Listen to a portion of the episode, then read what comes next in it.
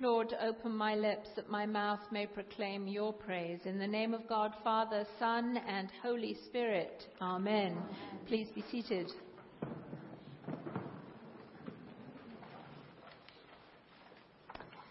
We are in the uh, second Sunday in this Epiphany season. Uh, that word uh, in the original language is epiphaneia, which means the showing forth or the manifestation or the revealing of the divine. And of course, it starts on January 6th when we read the story of the three wise men who follow the light of the star that manifests the way to the manger and then find the light of the world in the manger and then return home, Gentiles of course, to their Gentile country with the understanding that they are taking that light with them. They are going on back to their homeland to reveal this light that they have seen. So we've got a, a, fairly long Epiphany season this year. It's going to be nice to just kind of stay in the light, not that we're ever out of it as Christians. But the Epiphany season is determined by the dating of Easter, which is fairly late this year. So we get 60 days in Lent, and then you've got to figure out how long Epiphany is between the end of the 12 days of Christmas and the beginning of Lent. So Epiphany is always this kind of movable season. It can be short or it can be long. Last year it was really short. That meant we were really hurrying into Lent. Um, so this year we've got a little bit more time to just kind of spread ourselves out and remain in this wonderful season of the showing forth, the manifestation of the light of Christ. Christ, of course, is the only light of the world. He is the true light of the world. At the beginning of John's Gospel, we hear the light shines in the darkness, and the darkness has not overcome it. The true light, which enlightens everyone, was coming into the world. The true light, which is Christ. And yet we are given this amazing commission. We are to be his light bearers. We are to bear that light, the light of Christ, who comes into the world. I'll repeat the collect for today. This prayer Almighty God, whose Son, our Saviour Jesus Christ, is the light of the world, grant that your people, illumined by your word and sacraments, may shine with the radiance of Christ's glory. We are to be light bearers, not our own light, but Christ's light within us. Uh, you probably, most of you know that I rather like the Star Wars series. And so, you know, when I think about a light bearer, I think the lightsaber, you know, is light against the darkness. Well, we're the lightsabers. Know, we're to be filled with the light of Christ uh, fighting against the darkness, but it's His own light that resides within us. We are to shine with the radiance of Christ's glory. Well, how does that happen? Well, first of all, we need to empty ourselves of any sense of our own glory, right? Uh, that's countercultural. The culture will tell you, you know, stand up for yourself as far as kind of puffing yourself up filling yourself with yourself and uh, proclaiming loud and wide, wide what you have done, what you've accomplished. But in order to make room for Christ's glory, we need to empty ourselves of any false idea that we have any glory of ourselves. We need to let go of the need to tell everyone how smart we are what great ideas we have, uh, to let everyone know the multitude of our talents. We've got to let go of all of that that would claim for ourselves any kind of glory because, after all, it was never ours. Everything that we have received, any gift that we have, any talent that we have, is just a gift that's been given. So we can't boast of anything. But we're to empty ourselves of any false notions that indeed those are things on which we may uh, boast, have any pride whatsoever. Paul to uh, the church in Corinth says, You are called to be saints. You see, God always goes out first. We've not accomplished anything. God is always going out ahead of us. We are called to be saints because God's called us to be saints. Now, no false pride either. You are saints, not because of what you have done, but because what, have, what God has done to set you apart in Him, to make you holy. You don't do, we don't do anything in and of ourselves. Somebody uh, said that a definition of a saint is someone who has so many holes in them that, that there's more room for Christ's light to shine through. See, we're all broken. We all have holes. We all have cracks. It's whether we or not we try and mend them ourselves or let Christ shine through where He's mended in multicolored ways, that His light shines through the broken pieces. God is faithful, Paul again to the Corinthians. By Him you were called into the fellowship of His Son, Jesus Christ our Lord. Again, God does the calling. He issues the invitation. We just merely respond. Called, chosen, into a fellowship and we just receive. He does the sanctifying, we do the receiving. God has given us His grace, Paul says. He has enriched us in speech and knowledge of every kind. He's given it to us. If we have knowledge, if we have speech, it comes from the Lord. And Paul again goes on to say, we are not lacking in any spiritual gift. And note the term, it's a gift. It's just given. We just get to receive it, unwrap it, and it's not for us. Spiritual gifts are given to us, Paul says elsewhere, for the building up of the body. It's always for the whole, for the entire body. That's why we can't boast in them. Because they're always and only ever given, freely given by God, so that everybody is enriched by those gifts. So, first of all, we need to empty ourselves of any false pride of any sense that any of this is our own talent, our own abilities. They're all God given. So we empty ourselves of that. So, how do we get filled up? Filled up with Christ.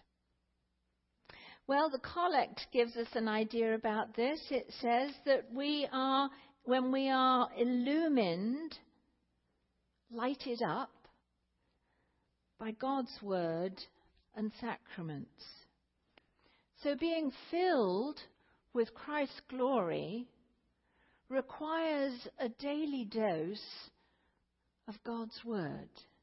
That we know Christ, that we know his ways, that we know his character, so that all of those things illumine us from the inside out, fill us up. God's word reveals Christ, reveals God's ways, His truth. And the more we get to know that, the more that He can expand within us, that His glory can shine in us, the more we squelch all of the other things and allow the room for His glory to shine, the more the darkness goes away. Outside, there was a little girl who asked her mummy She'd heard that Jesus is the one who makes us real. And she said, So, Mummy, how does Jesus make us real? Does he draw us first and then colour us in? What a beautiful image. Does he draw the outline of who we are and then colour us in afterwards? See, so often we try and colour ourselves in, don't we? Any of you who have ever used watercolours know that if you put too much water and you have all these beautiful colours that start off as these beautiful colours, and then the water and the colours all kind of seem to seep together so that you've got mud. You've just got this horrible brown mess in the middle. See, when we try and do that ourselves, when we try and colour ourselves in to make us real, we don't make ourselves pretty at all. We're pretty nasty looking. But it's true.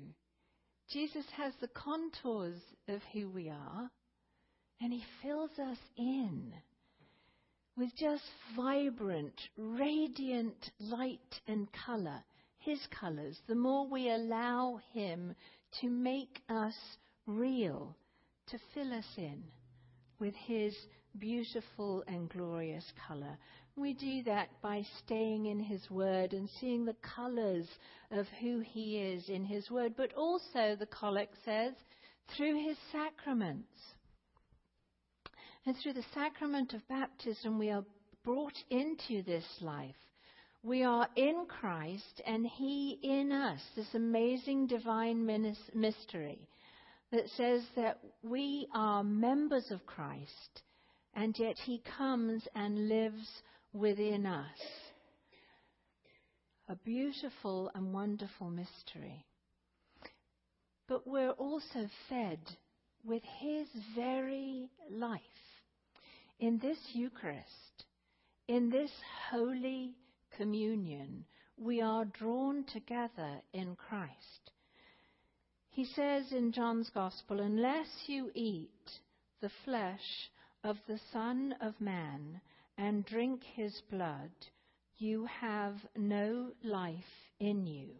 You see, in this sacrament, he gives us himself. He feeds us with himself so that we are transformed from our fleshly nature into his nature and He shines more and more in us. The amazing thing is, the more broken we are, and the more we allow Christ within us, the more brightly He can shine. Some of you might remember Jesus Christ Superstar, and at the very end, there's all this shattered glass and the light reflect, refracting from that, reflecting from that, is so bright. And the actor says, I never knew broken glass could shine so brightly. So it's Christ's light that comes and shines through us. But there's always a so that. You know me now, and we look at Paul, there's always a so that. Why? Are we filled with this light so that he may be known, he may be worshipped, he may be obeyed to the ends of the earth. In the passage from Isaiah, we hear the Lord saying, It is too little that I should send you to the tribes of Jacob and Israel. I will give you as a light to the nations, all nations, so that my salvation will be known to the ends of the earth. You see, as we're filled with Christ's light, we're always pointing to Him and away from us. The finger is always to Christ. It's what John the Baptist came to do. He's got disciples following him. There are whole crowds coming out to the Jordan to be baptized by him. He's got followers going from one place to another, and yet he knows with an absolute certainty, I came to point to him. Look, the Lamb of God. Look, there he is, the Lamb of God. He said, From the very beginning of my ministry, this is why I came. After me comes a man who ranks ahead of me because he was before me. I came for this reason, that he might be revealed to Israel. His entire ministry is about pointing to somebody else, and that somebody else is the Lamb of God. And when his disciples hear this, they leave him. He doesn't go after them saying, No, no, stick around. We've got a pretty good ministry going on here. He just lets them go because he's the one to follow. Jesus is the one to follow. And so Andrew, who was John the Baptist's disciple, and another one who we don't know who he is, maybe John the Evangelist. He's telling the story after all. But Andrew and another disciple of John follow Jesus, and he turns around and says, What do you want from me? Where are you? Where are you staying? And they spend the entire day with him. And what is the first thing that Andrew does after, at the end of that day? He goes to find his brother. We found him. We found the Messiah. Come, come and see him. You know, all throughout, Peter is the one who we hear about most often. But Andrew's there. But most often, when we read something about Andrew, he's bringing somebody else to Jesus. He's always bringing people to Jesus. And he brings his brother, and Jesus says, You are Simon. You are Simon Peter. But you will be called Cephas. There's a play on words there. Maybe kind of in a diminutive sense, rocky, you know. You're the rock. He certainly doesn't seem to be throughout the gospel story, but Jesus knows that eventually he will die for him. See, we are always about pointing away from ourselves and to the one who allows us to do what we do, who gives us gifts, who's redeemed us, who's chosen us from the beginning of the world. And we point to him, away from ourselves to him. It's what Paul does.